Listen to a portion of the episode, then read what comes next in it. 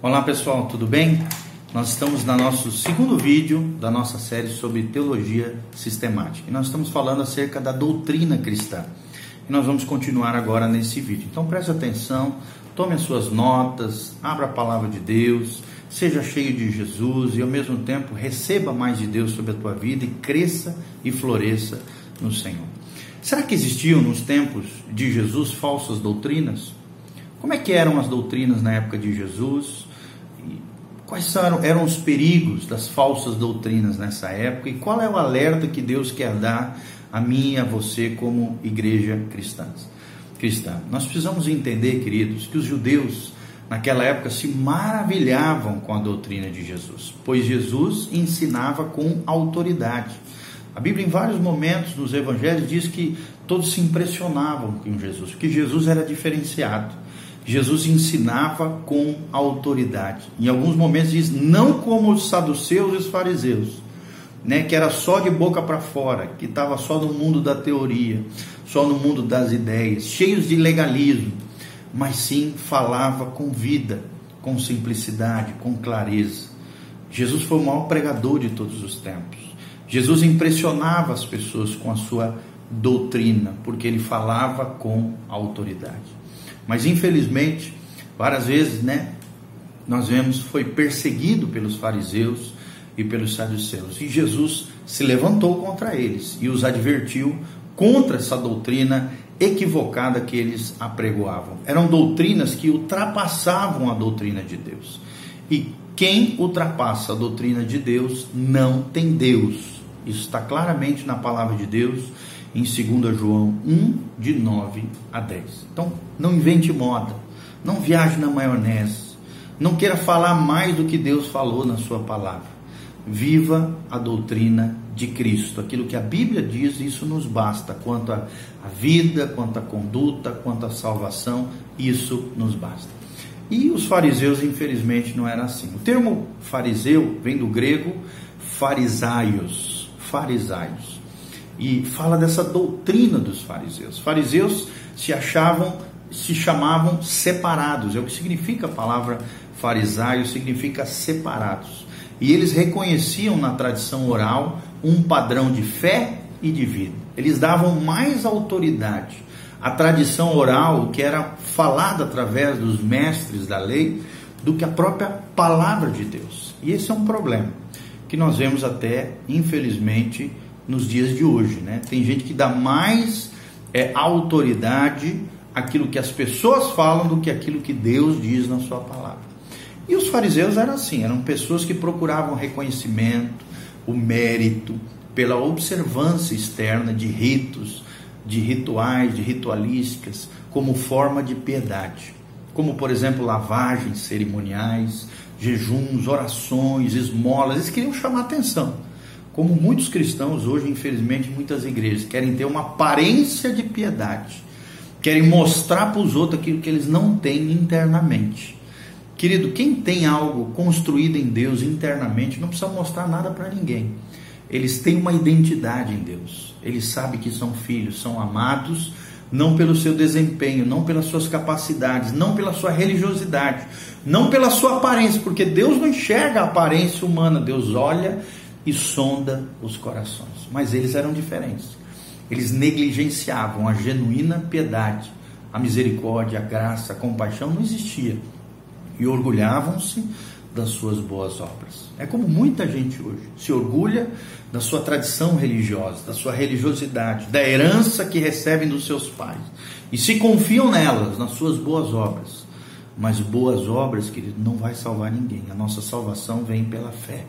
Pela fé em Cristo Jesus nosso Senhor. E claro, nós somos criados para as boas obras. As boas obras surgirão, não como base da nossa fé. A base da nossa fé é a fé. Mas elas surgirão como consequências, como frutos de uma vida de fé espiritual diante do Senhor. Os fariseus eram assim. Mantinham de forma persistente a fé na existência de anjos bons e maus. Eles acreditavam em anjos.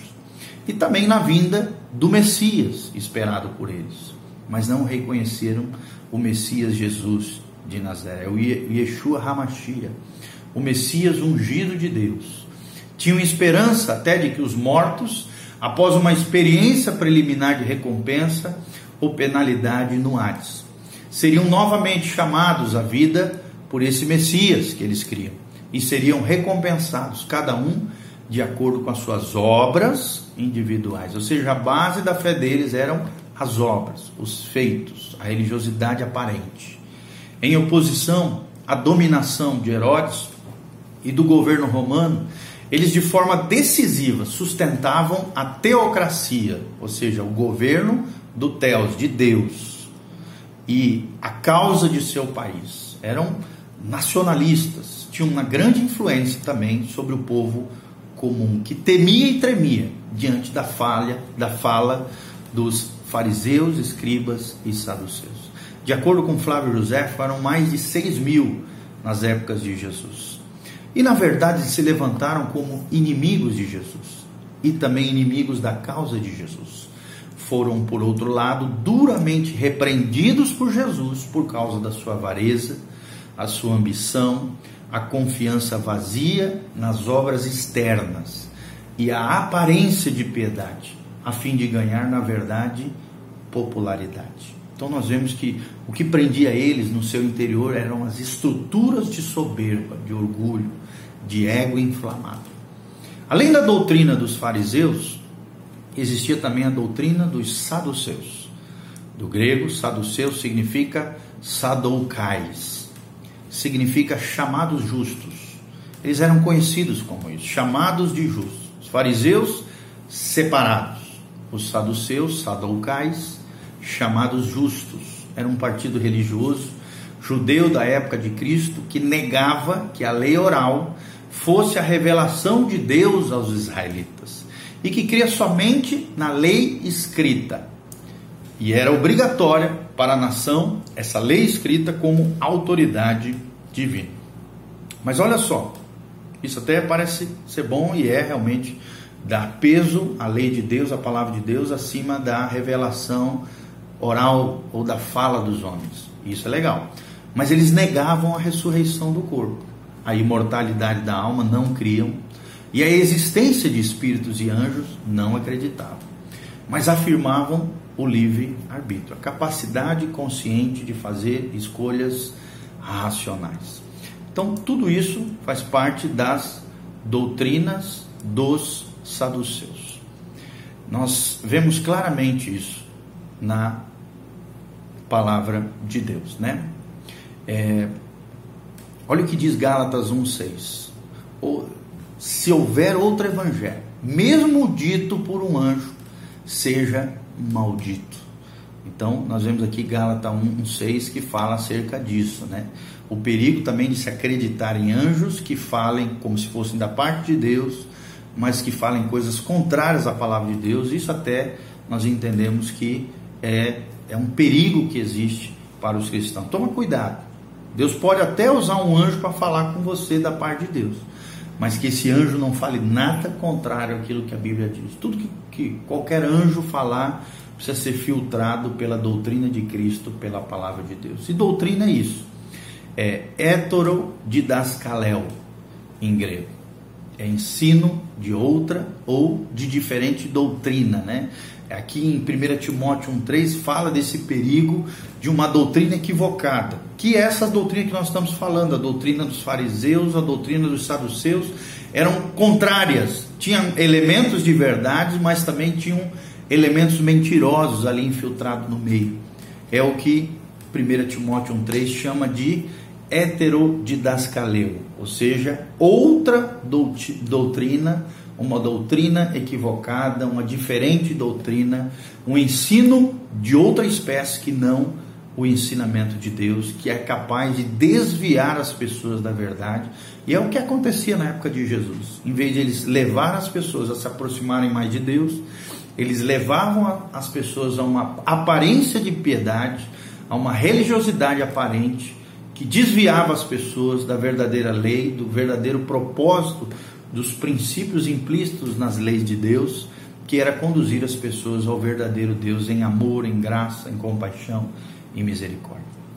aos que provocaram divisões terríveis, né? Saduceus que provocaram divisões terríveis e escândalos em desacordo com a doutrina de Deus. Nós vemos isso claramente em Romanos capítulo 16, 17, teve saduceus que arrumaram muita confusão para os apóstolos de Jesus, inventando ventos de doutrinas errôneas. Nós vemos isso em Efésios 4, 14, gerando muito distúrbio nas comunidades, nas primeiras comunidades cristãs, né, sendo impuros, mentirosos. Nós vemos isso em 1 Timóteo 1,10, e Paulo fala, se alguém ensina outra doutrina, diferente da palavra de Cristo, seja maldito, como nós já lemos, 1 Timóteo 6, 3 a 4, e esse é o perigo da doutrina dos fariseus, da doutrina dos saduceus, é o legalismo, que pode desviar a pessoa da verdadeira lei, da lei de Deus. Então, temos que repreender os legalistas, temos que repreender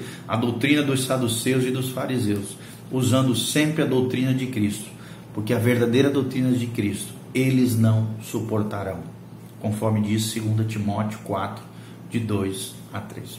Então, qual é a necessidade da doutrina de Deus? Primeiro, a necessidade da doutrina de Deus é que a doutrina de Deus precisa ser precisa, ela precisa ser a opinião final de todas as pessoas.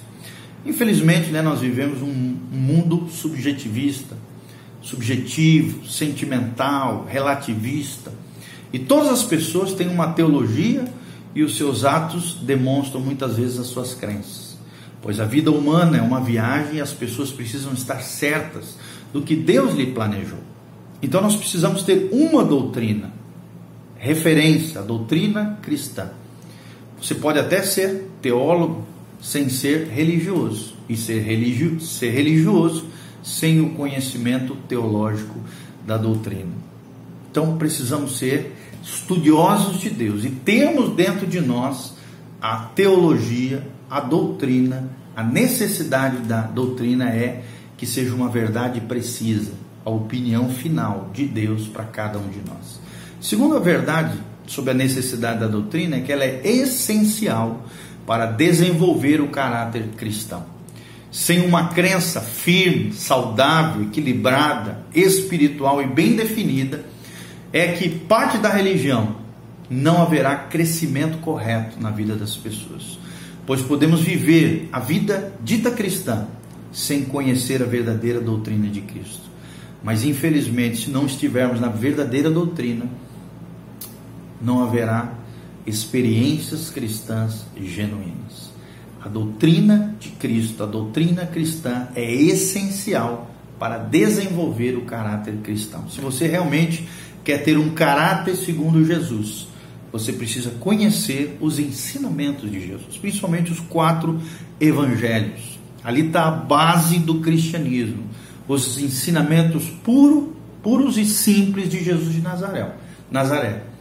Porque a doutrina cristã é essencial para desenvolver o caráter cristão. Além de ser uma verdade precisa, a opinião final de todas as coisas, ela é essencial para desenvolver o caráter cristão. Terceiro princípio, a doutrina cristã, ela tem como necessidade, por que ela é necessária?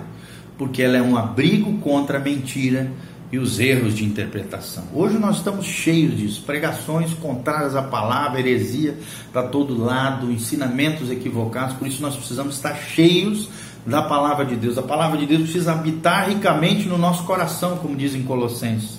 Deus é eterno. Infelizmente, homens ignorantes criaram conceitos errôneos, originando males terríveis na sociedade, né? E nós vemos homens caminhando na cegueira, na perdição, homens terríveis, né? Sem consciência, sem conhecimento das doutrinas bíblicas, que acabam expulsando, colocando, apresentando falsas ideias, que conduzem homens para a cegueira e a perdição. E toma cuidado, até a internet é cheio de heresia, cheio de doideira, cheio de ensinamentos equivocados, totalmente contrários à palavra de Deus.